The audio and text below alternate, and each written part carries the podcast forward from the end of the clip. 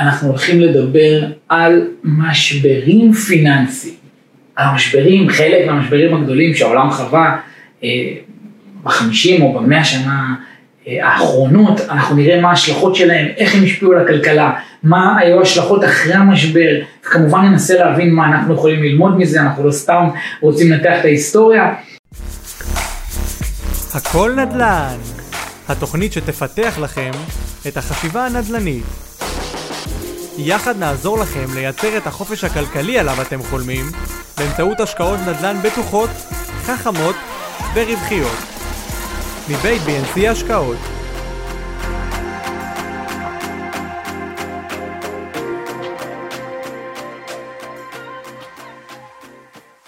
דרך אגב, מישהו ככה קצת, טיפה, טיפה, טיפה, טיפה עוקב בימים האחרונים, פייסבוק, אמזון, אה, אה, טוויטר, חברות ענק בעולם מפטרות אלפי עובדים, גם פה במדינת ישראל אה, התפרסם עכשיו נתון העלייה קצת באבטלה, ומי שיש לו חברים בהייטק יודע שיש עכשיו פיטורים, זה כבר לא איזה סוד ש... זה כבר לא שאלה אם העולם חווה מיתון, בסדר? אנחנו פה אולי קצת באיזה בועה, מדינת ישראל קצת חומקת מכל הדבר הזה באיזשהו מובן מסוים, אה, אבל בטח ממה שקורה באירופה, אבל זה live, זה נושא ל live אחר. זה כבר לא שאלה אם העולם חווה מיתון, השאלה היא אם אנחנו בפתח של משבר עמוק, ואם כן כמה זמן הוא יהיה או לא. הריביות שלא מפסיקות לעלות כתשובה לאינפלציה, בסדר? הגבוהה שהעולם חווה בעקבות המון כסף שהוזרם לשווקים בקורונה, בעקבות המון בעיות בצד ההיצע. האינפלציה הגבוהה הזאת שהעולם חווה כרגע בשנה האחרונה, הביאה את הבנקים המרכזיים בעולם להעלות ריבית. והעלות הריבית האלה, מטרתם לפגוע בצד הביקוש, להכניס את המשק ליותר אבטלה, לגרום לפיטורים לצערנו, אה, אה, כי אין ברירה אחרת, ולגרום לזה שאנשים יבזבזו פחות ולהוריד את האינפלציה, כי זה היעד המרכזי של כל אותם בנקים. אז שוב, כמו שפתחתי איתו, רק מלהסתכל על החברות הגדולות כמו פייסבוק, טוויטר, אמזון, שמפטרות אלפי עובדים, אין כבר חובות. ירידה במכירות, הן מתכוננות להאטה, להקטנת ייצורים, אה, אה, פשוט רצון להיות רזים יותר, כדי להתאים את עצמם לתקופה שכנראה אנחנו כבר, אנחנו כבר חווים בטוח וכנראה עוד גם נמשיך לחוות. בסוף, הכלכלה היא סייקל, היא מחזורית. זו לא פעם ראשונה שיש מיתון, זה לא פעם ראשונה יש, אה, יהיה משבר, אם יהיה משבר גדול, זו גם לא פעם ראשונה שיש אינפלציה או שמעלים ריבית. בסוף זה קורה בערך כל עשור אה, בממוצע, אולי קצת יותר, שבה יש איזשהו תיקון בכלכלה, איזשהו תיקון בסייקל הזה. אז אני רוצה שניקח אה, מספר מצומצם של משברים, ננסה לנתח אותם במשפט, להבין מה קרה שם ומה התוצא, יהיו התוצאות שלהם. וננסה להבין מה אנחנו צריכים לעשות. עכשיו דיברנו פה כבר לפני כמה שבועות על כל מיני הכנות שאנחנו צריכים לעשות כתא משפחתי בפן הכלכלי שלנו והתאמות באסטרטגיית ההשקעות שלנו. היום אני רוצה שננסה להבין קודם כל ברמת המקרו מה קורה בכלל אחרי משבר ובזמן משבר. הנתונים שננסה להסתכל עליהם במשברים האלה זה מה קרה לשוק ההון, מה קרה למחירי הנדל"ן ומה קרה לכלכלה באופן כללי. אז אה, בואו נתחיל מהמשבר הגדול, אתם יודעים מה, בואו נתחיל דווקא מהמשבר של שנות ה-20, המשבר שכונה, אה, מכונה השפעת הספרדית, שפרצה הקורונה, היו את כל אה, אותם אלה שדמיינו את התוצאות של השפעת הספרדית, אה, שהרגה 50 מיליון איש ברחבי העולם, אם אני לא טועה, דמיינו את אותו דבר בעקבות הקורונה. בסדר? אז אני חושב שזה לא מה שקרה, אבל בואו נדבר גם מה כן קרה בשנות ה-20. בשנתיים האלה של 1920-1921, רווחי החברות באופן כללי נחתכו ביותר מ-80%. בארצות הברית אה, היה אה, דיפלציה, ההפך של אינפלציה, כלומר 18% ירידה בביקושים, הביקושים ירדו בצורה קיצונית, המחירים ירדו וערך הכסף עלה, הבורסה ירדה בכ-50% באותה תקופה. ומה קרה אחרי המשבר הזה? שוק המניות צמח בקצב מסחרר למעלה מ-20% בשנה, זה היה כל כך קיצוני שאנשים פרטיים פשוט התעשרו באותם, באותן שנים, אה, אה, אחרי המשבר הזה, אפילו בנקים התעשרו מהשקעות ב, ב, בשוק ההון, דרך אגב מה קרה לנדל"ן אחרי המשבר הזה? הוא מגיע לשיא, ניקח את אה, מנהטן כדוגמה מייצגת לעולם, ב-1925 או 6, תוך בערך 3 או 4 שנים מפרוץ המשבר, שיא חדש של מחירי נדל"ן. כלומר, כשפרץ המשבר, היו ירידות, בשוק הנדל"ן הן היו הרבה יותר קטנות ממה שקרה בשוק ההון, אבל היו ירידות, היה תיקונים, האטה, מצב כלכלי פחות טוב, וכשזה נפרץ תוך שלוש או ארבע שנים, המחיר כבר פרץ למקום הרבה יותר גבוה ממה שהוא היה לפני זה. כעשור בערך אחרי אותו משבר, מגיע המשבר הפיננסי הגדול ביותר שידעה ארה"ב עד היום. המשבר פרץ ביום חמישי, קראו לו יום חמישי השחור, וזה באמת המשבר הגדול ביותר הפיננסי שהיה.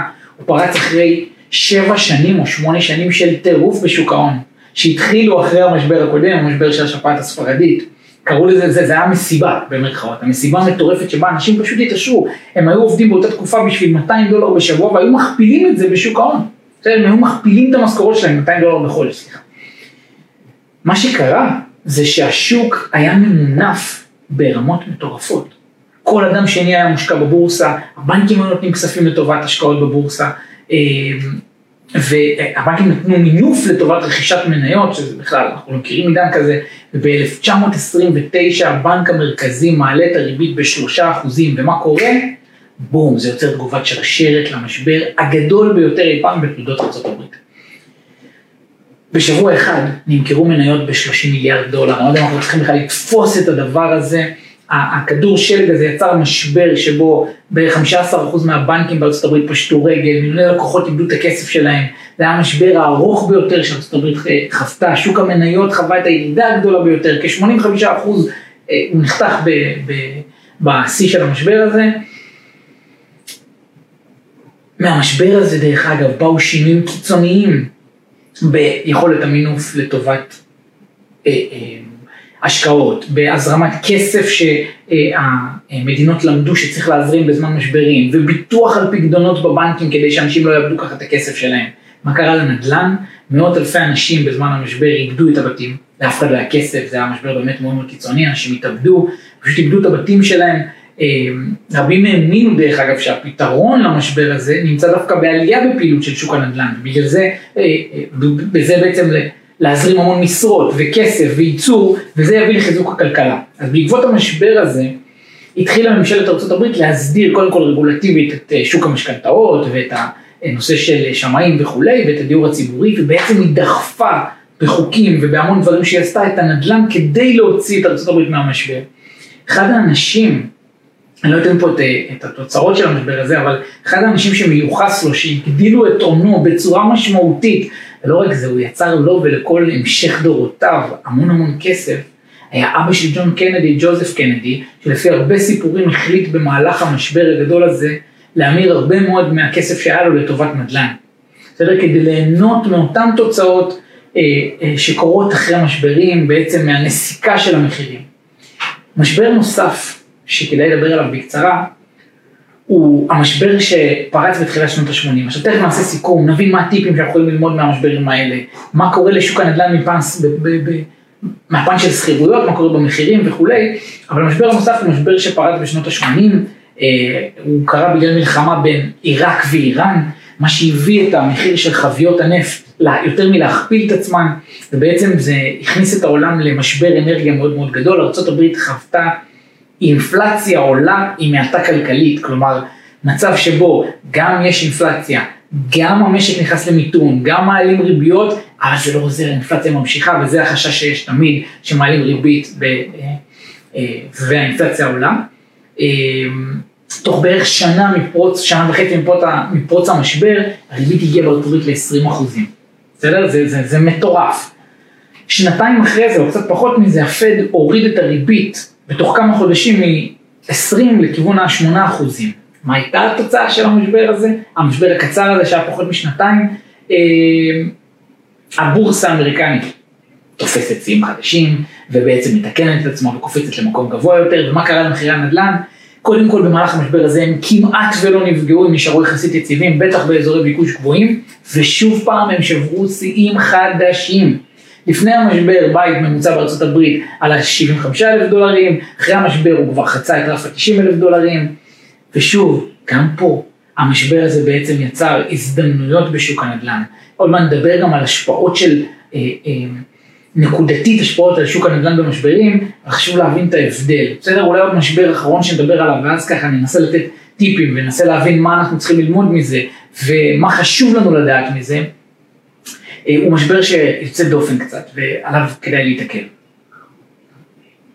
הוא משבר הסאב פריים שפרץ ב-2008, זה משבר שנוצר בעצם משוק הנדל"ן. המשבר היחיד שהוא משבר פיננסי נדל"ני, ולא משברים כלכליים שמשפיעים גם על שוק הנדל"ן, חשוב להבין. בסדר, בשנות האלפיים היה משבר שלא דיברנו עליו, משבר הדוט קום, בועת ההייטק, וכדי לצאת מאותו משבר, כמו שעושים הרבה אחרי משברים ומיתון כלכלי, בעצם מורידים ריביות. וזה מה שקרה גם בארצות הברית באותה תקופה, הורידו את הריבית לקרוב לאפס כדי להזרים הרבה כסף לשוק, לתת כסף זול ולגרום לשוק לחזור לפעילות. התוצאה של זה הייתה, כמו תמיד, שוק הנדל"ן שובר שיאים חדשים. בסדר? זה מה שקרה אחרי המשבר של דוט קום 2000.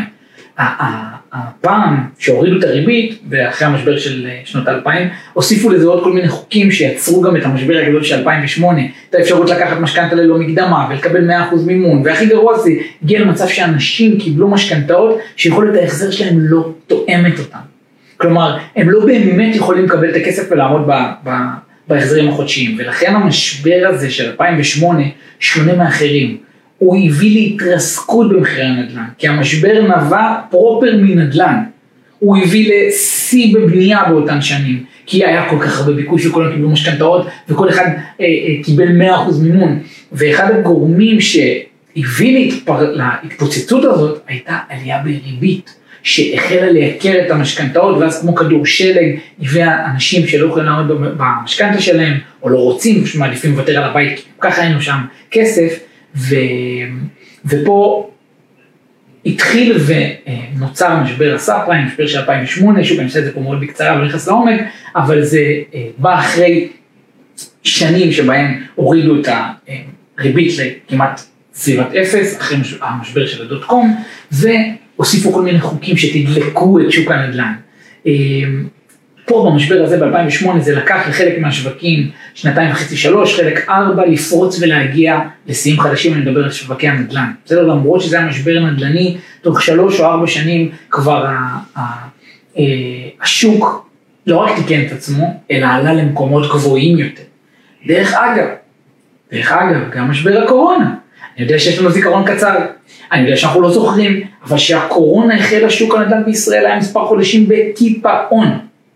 בקיפאון, בסדר? אנשים כבר אה, אה, אה, דיברו, פנו למדינה שיבטלו את אה, מס הרכישה וכולי, כדי להזרים חזרת תנועה לשוק וכו'. אה, כל מי שהיה בטיוטות חוזים שהקורונה פרצה ביטל, ובעצם כולם ישבו על הגדר. וזה המוטיב החוזר של משברים. או של מיתון, או של רגעי חוסר ודאות, זה קרה פה בארץ שדיברו על מע"מ אפס והמחיר למשתכן, ושפרצה הקורונה, אנשים, בעצם מי שלא חייב לקנות לא קונה, ומי שלא חייב למכור לא מוכר, כי כולם מפחדים למצמץ. נדבר על זה עוד מעט, על הפסיכולוגיה שעומדת מאחורי המצבים האלה. ודרך אגב, גם בפרוץ הקורונה, מה כולם אמרו? אמרו שהירידות הולכות לבוא, בבורסה דרך זה באמת קרה, ירידות של כ-40 אחוזים, זה תיקן את עצמו בתוך מספר חודשים, כן? אמ, אבל מחירי הנדל"ן הייתה האטה ענקית בקצב המכירות, אה, שיא שלילי לתקופתו בקצב מכירת הדירות יד ראשונה מקבלנים וכולי, אבל מחירי הנדל"ן נשארו סטטיים ואחרי זה שאותם ביקושים כלואים התחילו להתפרץ, אנחנו כולנו מבינים ויודעים, אני לא צריך להזכיר, לא לדבר על זה, מה קרה פה בשנתיים האחרונות מבחינת מחירי הנדל"ן. יש כמה דברים שמשותפים לכל המשברים. משברים ותקופות מיתון, שחשוב לשים לב בכמה טיפים שאני חושב שכדאי שתכירו. הטיפ הראשון הוא לדעת שאתם משקיעים, אם זה בנדל"ן, באזורי ביקוש אמיתיים, ולא שווקים ספקולטיביים, בסדר? יש הבדל גדול מאוד מה קורה בזמן משבר, בשווקים, בשווקים שיש בהם, אה, באזורי נדל"ן שיש בהם באמת ביקוש, באמת ההיצע נמוך מהביקוש, אזורים עם תשתיות חזקות, עם עבודה חזקה, שכמות האוכלוסייה, שיש הגירה חיובית לאותם אזור כבר כמה שנים ברצף, לעומת אזורים שבהם אפשר אולי לייצר תשואות שוטפות כביכול גבוהות, אבל זה אזורים ספקולטיביים, שהביקוש לשכירות בהם לא גבוה, שההגירה לא חיובית, שאין, אה, אה, שיש אבטלה גבוהה, שהאוכלוסייה מאוד חלשה.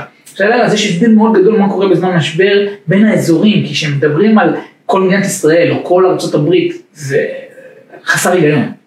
ולכן הטיפ הראשון צריך להשקיע באזורים עם ביקוש גבוה, גם אם התשואה השוטפת נמוכה יותר, וגם אם אנחנו אה, אה, אה, כביכול מפספסים הזדמנויות במקומות אחרים, אנחנו מגינים על עצמנו מזמנים שבהם המקומות הראשונים שנפגעים זה שווקים, קודם כל שווקי יוקרה וכל מיני אזורים מיוחדים שהם תמיד נפגעים ראשונים, וכל האזורים הספקולטיביים שאין בהם ביקוש מספיק גבוה. דבר נוסף זה שבנדל"ן, בניגוד לשאר ההשקעות, יש לנו את היכולת לשלוט בהשקעה שלנו, אנחנו יכולים לרכוש מתחת למחיר שוק, תמיד תגנו על עצמכם ותרכשו טוב. דבר נוסף זה שרואים את ההבדל בין שווקי, אה, אה, בין נדל"ן למגורים, לבין סוגים אחרים בנדל"ן, בזמן משברים. בסדר, תזכרו, קודם כל, הטיפ השלישי הוא בעצם תשקיעו בנדל"ן למגורים. זה הנדל"ן הכי נכון, הכי טוב, זה נדל"ן שתמיד יש עליו ביקוש, השקל הראשון של כל בן אדם כל חודש הוא על אוכל ושתייה, והשקל השני הוא על uh, קורת גג. הוא גם תמיד יוכל לייצר לכם, אם עשיתם עסקה נכונה, cash flow. כלומר, שגם בזמן המשבר אתם תוכלו ליהנות מאותן שכירויות שהן בכלל הרבה יותר יציבות ולרוב לא נפגעות בצורה כזאת קיצונית במשברים כל עוד אתם עובדים בשווקים שהם יחסית שווקים נוחים וזולים. לא כל מיני אזורי יוקרה, לא כל מיני וילות ענקיות שברגע שיש מיתון אף אחד לא באמת צריך אותם. בסדר? הוא יכול לרדת קצת ברמת החיים, אבל השווקים, האמצע נקרא לזה, הממוצעים, זה שווקים שתמיד יש להם ביקוש כל עוד אנחנו באזורים נכונים. אז תשקיעו בנדל"ן שכולם צריכים ויכולים להרשות לעצמם, זה המקומות הנכונים. הדבר הנוסף הוא שלא סתם כל משבר הוא גם הזדמנות. פשוט יש את אלו שיודעים לנצל משברים ויש את אלו שלא. תחליטו איפה אתם רוצים להיות, בסדר? אולי עוד משהו שעולה מהניתוח, עוד כמה דברים שעולים מניתוחים של משברים. בדרך כלל, אחרי תקופות של מיתון או משברים, הממשלות מורידות ריביות כדי להוציא את המשק ממיתון. בסדר? מה ש... לא רק זה, בהרבה מאוד מהמקרים, לפני המשבר מעלים ריבית, או במהלך, או מה שגורם למיתון למשבר זה העלאות ריבית, ואז אחרי זה, כדי לסדר חזרה את, ה, את המשק ולהניע את הכלכלה, מורידים ריבית, מה שמביא להתערערות כלכלית, ומה שבהרבה מאוד מהמקרים, או בעצם בכולם, הביא את השווקים, אם זה מניות, שוב, אני לא מדבר על כל מיני השקעות ספקולטיביות, כן? אני מדבר על השווקים היציבים שהם נדל"ן בראש ובראשונה, וגם אולי אה, מניות, למרות שהן הרבה יותר תנודתיות, אבל בסוף פורצים למקום גבוה יותר אחרי המשבר. בסדר? ברוב המקרים, אם תנתחו את המשברים ותסתכלו עליהם בכל רחבי העולם, אתם תראו שמחירי הנדל"ן נשארו יציבים יחסית, או עם ירידות קטנות הרבה יותר, מאשר האפיקים האחרים. ותמיד הם עלו בסוף למקום גבוה יותר. תמיד. כלומר לא קרה מצב שבו היו ירידות במחירי הנדל"ן, אבל שזה לא פיצה על עצמו אחר כך, שאלה רק כמה זמן זה לקח. ולכן, אפשר לראות את זה גם פה. בסדר? עוד מעט אולי נדבר באיזה משפט על הנתונים הקיצוניים לרעה שיש עכשיו בקצב מכירת הדירות, ובקצב לקיחת המשכנתאות וכולי. גם אם יהיה תיקון בשוק בטווח הקצר. האם מישהו באמת חושב שמי שחיכה רק את השנתיים האחרונות, הוא הולך ליהנות מזה? הוא הרוויח מזה שהוא ניסה לתזמן את השוק. אם אלה שמחכים עשר שנים או שמונה שנים או שבע שנים או חמש שנים שהבועה תתפוצץ, קשה מאוד לתזמן את השוק. בדרך כלל מי שמנסה מפסיד הרבה מאוד כסף. ולכן תזכרו שאחרי משברים יש פריצה למקום גבוה יותר, השאלה כמה זמן זה לוקח.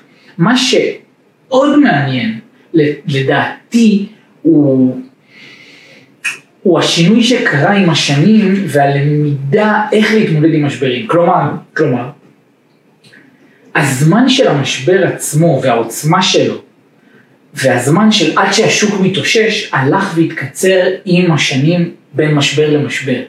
כלומר, השפל הגדול של שנות ה-30 שבאמת היה הרבה מאוד uh, uh, זמן, הוא היה ארוך ביותר, בעוד שרוב המשברים אחרי זה, הזמן שלהם מת, מתקטן, כלומר הוא נהיה קצר יותר. Um, וורן באפט אמר אחרי שנת 2008, הוא ניסה להסביר למה זה קורה, והוא אמר כמה דברים מעניינים, הוא אמר שיש כמה דברים ש... קודם כל שמשברים הם בממוצע כל עשור, ויש כמה דברים שהם נשארים קבועים גם אחרי המשבר, כלומר המשבר לא יכול לשנות אותם. הרמת הידע שהגענו אליה, הטכנולוגיה החדשה שנוצרה, הגודל האוכלוסייה, הם דברים שגם אם יש משבר, הם לא משתנים.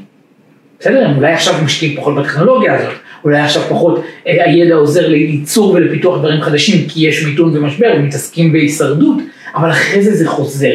וגם על יכולת של אותן מדינות ושל אותן כלכלות ללמוד איך לטפל בזמן משבר, משתפר ממשבר למשבר. כולנו חכמים יותר מכישלונות, ואותם משברים הם אלה שלימדו את אותן ממשלות איזה תיקונים לעשות בחוקים, מה לעשות בזמן משבר כמו הזרמת כסף וכולי, ובעצם זמן התיקון הולך ונהיה קצר יותר. ולרוב כי אנחנו מגיעים למשברים חזקים יותר, מוכנים יותר, עשירים יותר ממשברים קודמים.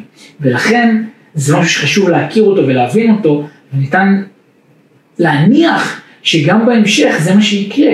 לא יהיה משברים עמוקים וארוכים, גם יש עכשיו כבר נתונים אפילו על המיתון שבו אנחנו נמצאים עכשיו, האינפלציה בארצות שבוע שעבר, היא כבר התחיל, התחילה ירידה, בסדר? אבל בואו רגע נשאר בעוד כמה דברים שאולי כדאי אה, אה, להשיג ולהבין מהמשברים ש, שקרו. אולי עוד משהו חשוב לדבר עליו זה שאסור ללכת אחרי העדר מבלי להבין. אסור, זה קרה ב, לפני המשבר שנות ה-30 שכולם השקיעו בבורסה במנופים גבוהים. זה קרה בדוט קום ובמניות שהיו, מניות אה, הייטק שהיו מנופחות הרבה יותר מהשווי שלהם. תמיד יש סיכון, אין דבר כזה בלי סיכון, אין דבר כזה השקעה בלי סיכון. צריך לדעת מה עושים ולהיעזר באנשי מקצוע נכונים, לנסות לעשות את זה בצורה חכמה ולא ללכת אחרי העדר. עוד משהו שאני לוקח מהניתוח של משברים גדולים, זה ההבדל המהותי בין שוק ההון לנדל"ן. א', ברמת מודעתיות, שהיא הרבה הרבה יותר גבוהה, וזה שבשוק ההון אפשר להפסיד הכל, זה קרה כבר בעבר, נדל"ן נשאר לנו קירות, נשאר לנו נכס, ואם אנחנו עשינו השקעה נכונה, גם יכולנו להגן על עצמנו אה, אה, לפני, וזה שבשוק ההון בסוף כל הרווח על העץ, בנדל"ן בהרבה מהסוגים שלו יש תשואה שוטפת, כלומר הרווח מתחלק תמיד לשניים, ההפרש בין קנייה למכירה ומה הרווחתי במהלך הדרך. וזה משהו שגם יכול להגן עליי במהלך הדרך במשברים. אה, וזה ששוק השכירות למגורים הוא לרוב, בטח באזורי ביקוש, נשאר מאוד מאוד יציב גם בזמן משברים ומיתון. ובגלל זה אפשר בנדל"ן לעשות התאמות לתקופות כאלה בצורה הרבה הרבה יותר טובה ונכונה. אם אנחנו מסתכלים, ככה אולי נעשה איזשהו סיכום קטן.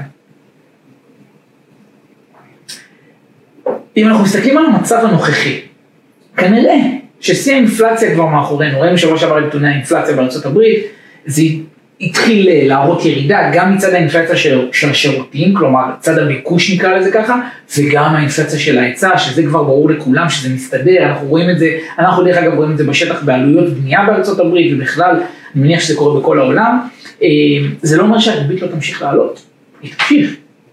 זה כבר ברור שרק לעוד כמה זמן ועד איזה גובה היא תגיע, כי כבר מתחילים לראות את התוצאות של אה, העלאות הריבית, גם בהאטה בהתחזקות של האינפלציה וגם באבטלה שהחלה לעלות. בסדר? ותזכרו תמיד שהנתונים, הם תמיד לוקח להם הרבה יותר זמן מהשטח. כלומר, החברות שמפטרות עובדים יודעות עוד יותר טוב כבר את הנתונים עוד לפני שאנחנו מבינים אותם. בסדר? ואם עכשיו אנחנו כבר רואים שינוי באינפלציה ובאבטלה, אנחנו כנראה שכבר נראה את זה עוד יותר טוב בחצי הראשון או ברבעון הראשון של השנה הבאה. ולכן,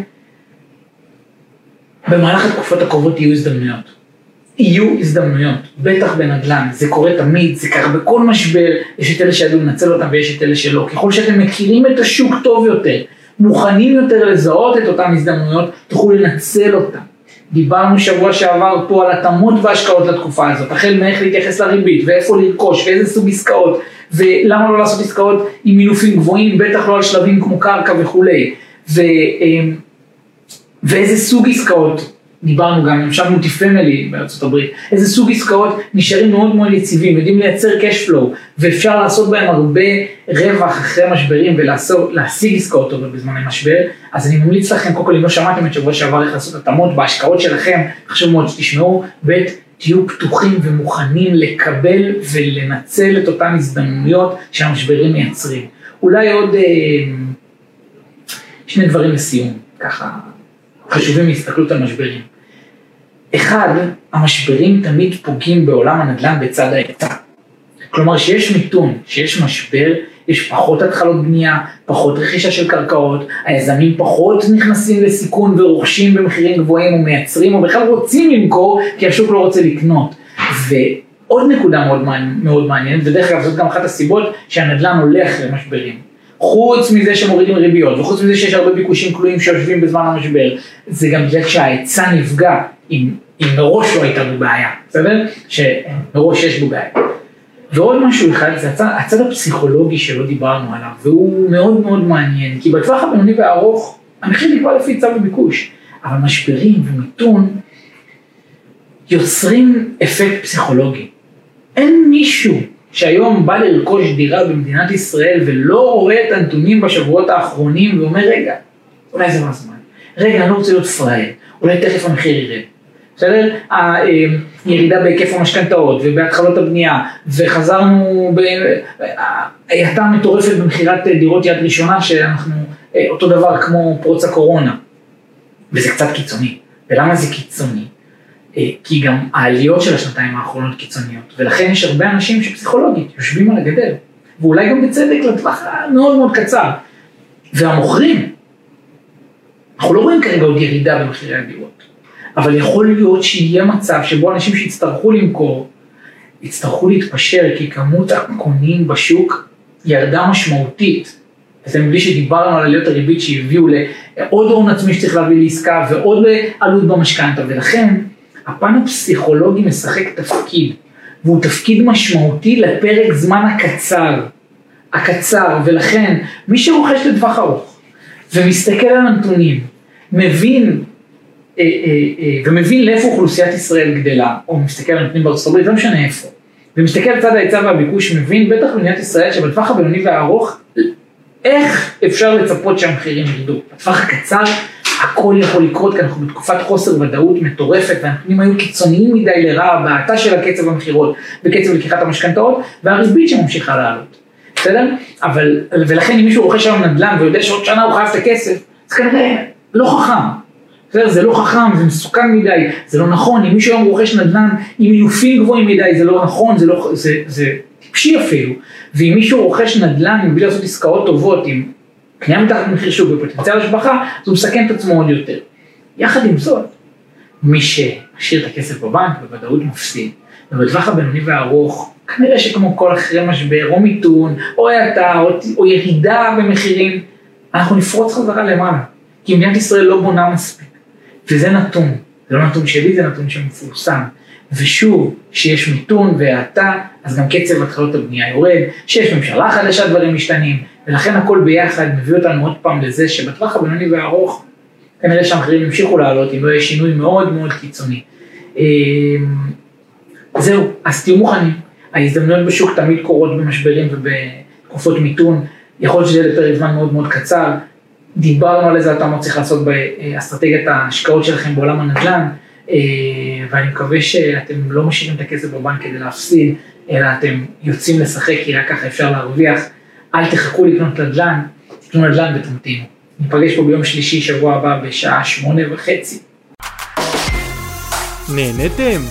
תוכלו לשמוע את כל הפרקים בספוטיפיי, אפל מיוזיק וגוגל פודקאסט. אל תשכחו לעשות לנו לייק בפייסבוק, BNC יזמות והשקעות נדל"ן, ובאינסטגרם, BNC קו תחתון investment. להתראות בפרק הבא.